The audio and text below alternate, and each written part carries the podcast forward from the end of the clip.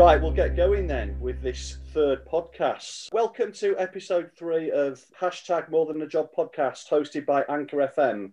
I'm Mike Bradford. Jay Ollerton. And I am Daniel Bull. Tonight we are talking about GCSEs, whether or not they should be scrapped or whether they are they fit for purpose. And we've got our first special guest on the show, Chris Newman, who is the head of quality of education for Real Education, an independent company based in the East Midlands along the M- M1 corridor. Welcome, Chris. Thanks, Mike. Nice to see you.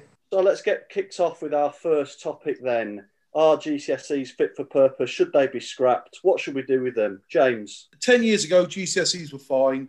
They did the job because the courses that needed examination had the examination content, and the courses that didn't need the examination content that were vocational in study had their element as well. However, since that 10 years now, it's become that every single course needs to be examined.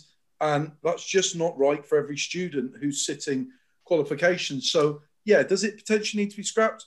Maybe. Dan, you've once again you've got quite a few comments on Twitter. Do you want to bring them in now, or do you want to? Shall we hear your opinion on it, Dan? It's interesting. I've, I've been doing a lot of thinking, very much obviously a, a, fan of getting a qualification at the end and actually bringing in some of our, our colleagues from Twitter. Sue O'Malley said GCSEs are a fantastic opportunity to showcase what the kids know and what the kids can do. She said her son got top A level grades uh, centre assessed awarded grades this time round, but she said her son didn't feel that same sense of pride. And so I am a fan of, of having the qualifications at the end of it because it is that it is a tangible way of the kids showing what they can do. I think first of all, I don't think that the qualifications have actually moved with the other reforms that have happened. So, for example, compulsory education now to year 18. So why we're still going at 16 is a question that you know could be addressed a little bit better. I don't think it's also moved with modern society.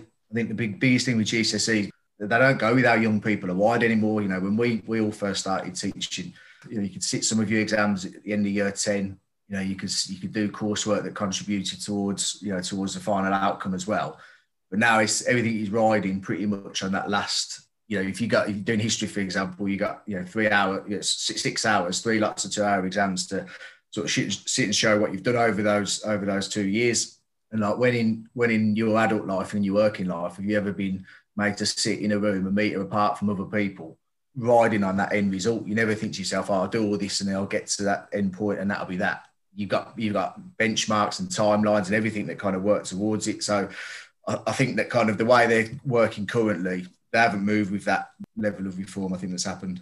Chris, you work with with some challenging young people. How suitable are GCSEs for the kind of kids that you work with? It depends. I think the one different, biggest difference I've noticed working where I what I do now is that we, it's all very personalised, and we can be. We can, you know, we've got that we've got that flexibility to be able to look at the young person and put them on a provision that he's kind of needed. So we just look at the needs of the young person in particular. James, you teach RS, and obviously that's a, a GCSE subject. How would you feel then having you know your your expertise as a teacher over 15 years how would you feel if all that was thrown into the pan and then something new came in? Would you welcome that or would you feel that something had been taken away from you? To be honest with you i welcome the change. I mean i first started teaching in as and i was head of a department in a school where course was compulsory for every child to take. You know a gcse in re was not the right qualification for a third of the kids in the school. We took the asdan the old cope level 2 and we turned that into an RE qualification. So we took the specification, we mapped it against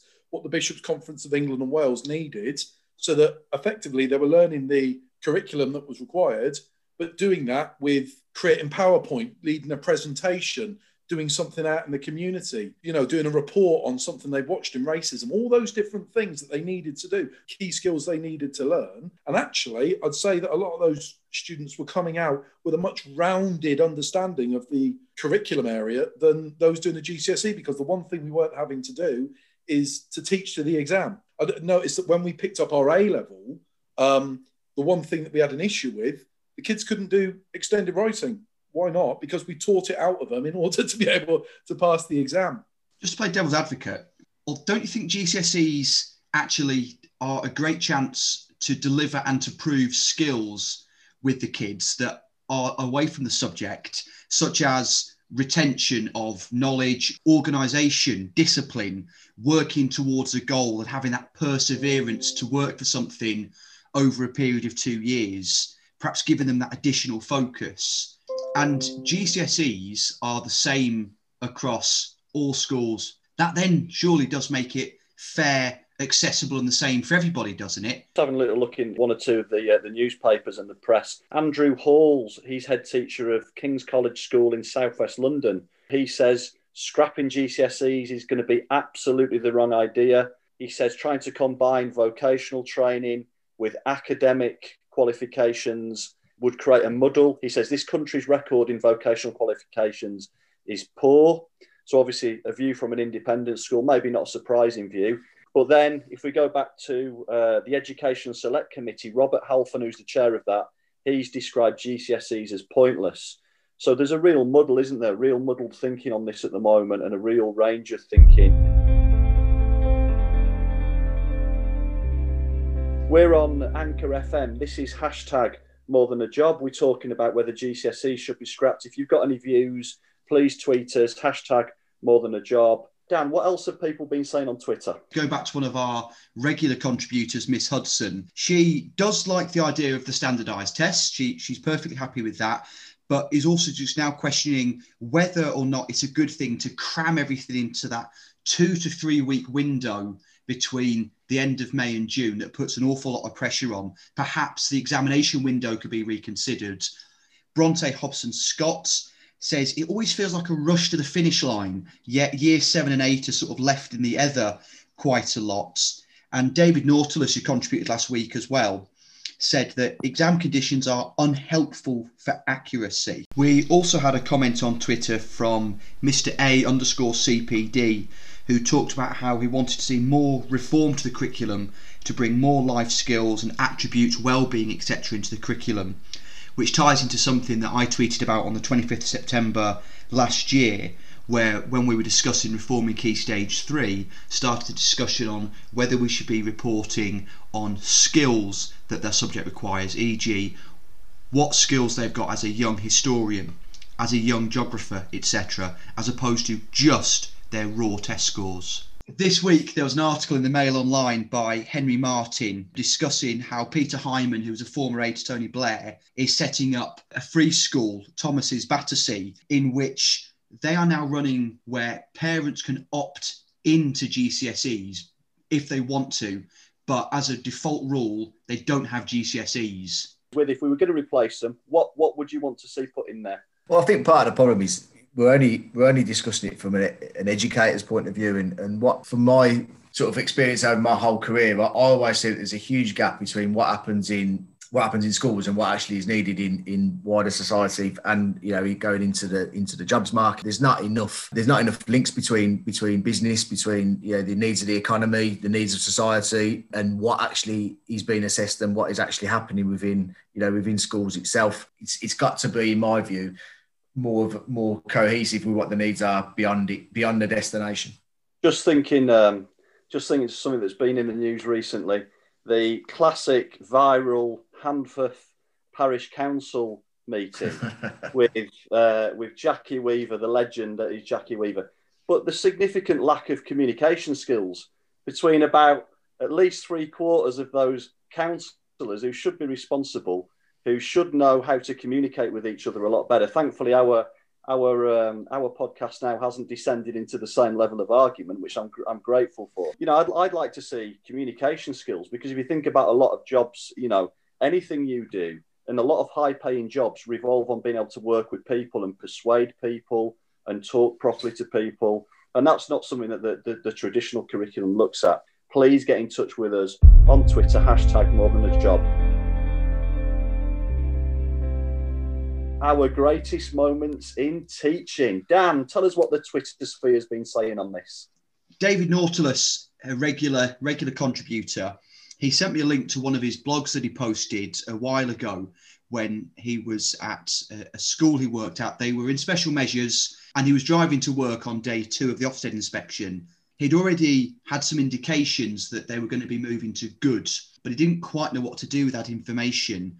And he said, as he drove to work in the total quietness of the morning, the feeling of relief just came over him completely. And he stopped and he wept because he felt that the community are going to be so happy. And this was such a boost for his local community as well as people. Miss Hudson, again, regular contributor, she had a message for one of her students this week and they said, I've been given this website link and wanted to write a message to the teacher that we are most grateful for. Thank you, Miss. Thank you, Miss, for doing so much for our class. You put so much effort and enthusiasm into your lessons, which makes me want to learn history even more. What's your greatest story in teaching, James? If you've got one, or knowing you, James, you've probably got several. Shall we hear them? It was only my second year of teaching, and I've been given a rather difficult GCSE group. They've been difficult from day one. I don't think anybody else really wanted them. There was 38 in my class, and when they were all in, two of them used to have to sit on the cupboards down the side because they didn't have enough seats in the classroom. So anyway, I had this girl in the class, and I won't say her name, obviously, and all she used to do was doodle, and I couldn't get her to do any writing, just couldn't get her to do anything at all. And then it dawned on me halfway through the year that actually she wasn't doodling. What she was doing, she was drawing pictures of the topic. And she was an amazing artist. And she was drawing a picture. And a picture, every single double lesson, double lesson I had, was a picture of the topic. And actually within that was all of her revision. And when the results came out, she got a C. The best that she could have got, whole grade C. And she got it. She came up to me and she was so happy with the C grade she got.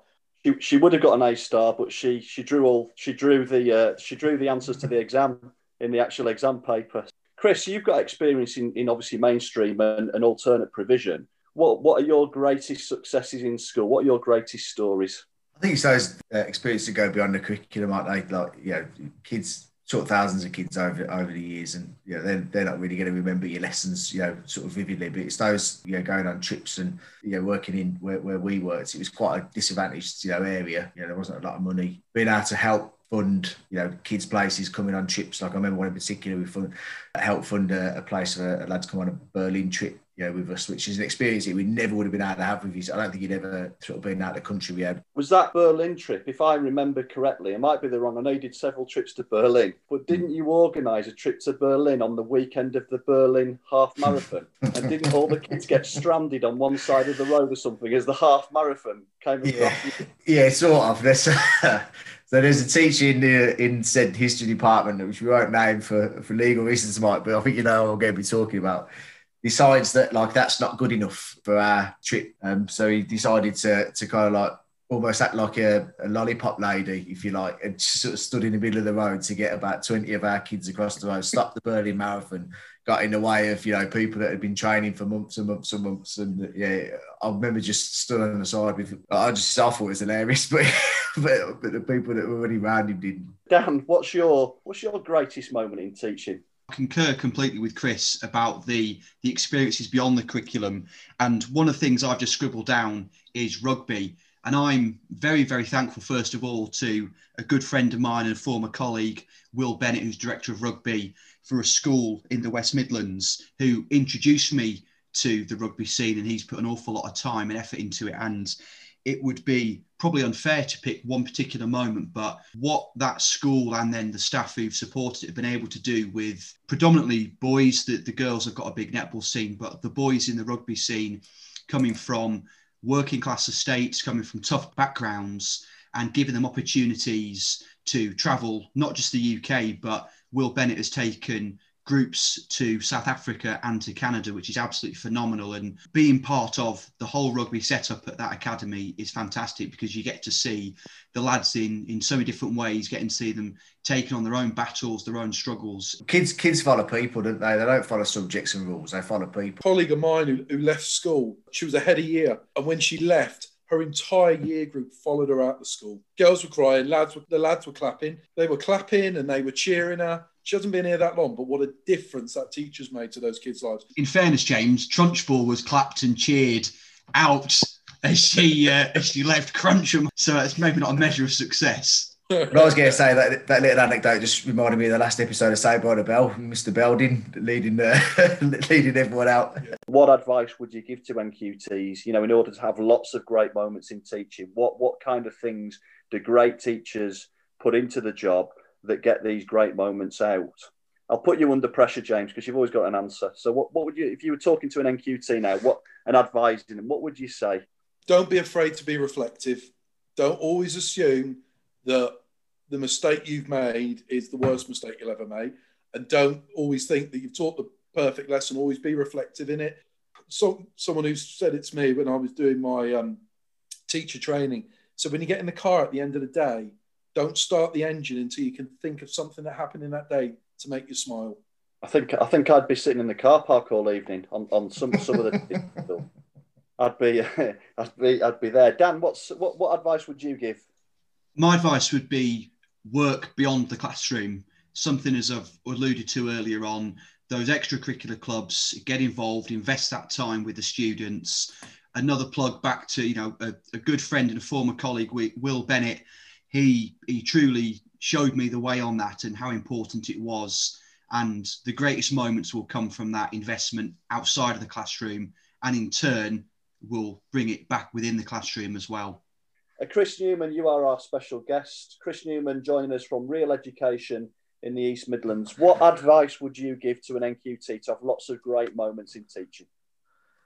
I just don't take it personally. I think people can sometimes get a bit, you know, hooked in on, yeah, if they've had a bad day, which we all have, you know, we all uh, we still make mistakes now. You still have bad days and come away, but you just don't take it personally. They're just, you know, these are young people trying to find their way in the world, you know, without trying to sound too woolly but they are, and, and you know they're going to make mistakes, and they'll they'll treat you, you know, not how you want to be treated sometimes, but it's not it's not personal to you necessarily. So just yeah, if you if you take the sometimes take the emotion out of it, you know, when it's when it's not going, just just take the positives, you know, just just just to take the wins all the time, and then just learn, like James James said, you know, learn from the learn from the mistakes. Never try and stop learning. That's the key. There's always something you can pick up off somebody, and and also you like you know as you go through the ranks, you know, James just said as well about you know, kind of there's always someone in the school that you can learn from, and that means you know not necessarily someone who's been teaching for 20 years beyond you. Yeah, you can lo- learn from people coming through as well, and that's you know they're the ones with the, the, fresh new ideas. And always used to try and do that in department meetings is take you know take on make sure the NQTs have got a voice. Yeah, encourage them to encourage them to to participate it, contribute. So they often say, don't they? You, you know, you go to the NQTs to learn the new things because they they are full of ideas and you know, we're so lucky actually to have so many great NQTs coming through. If you know an NQT, get them in touch with us. Hashtag more than a job. We might be able to help them in their teaching career. Chris Newman, thanks very much for joining us tonight. It's been a pleasure. Hopefully, we'll see you again in the future. Thanks very much to uh, to Dan and James. Evening. Good evening, everyone. Thank you for listening. Thanks for having me, guys. You are absolutely welcome, and we'll have another episode out in the next couple of days. Thanks for listening to Anchor FM and hashtag more than a job.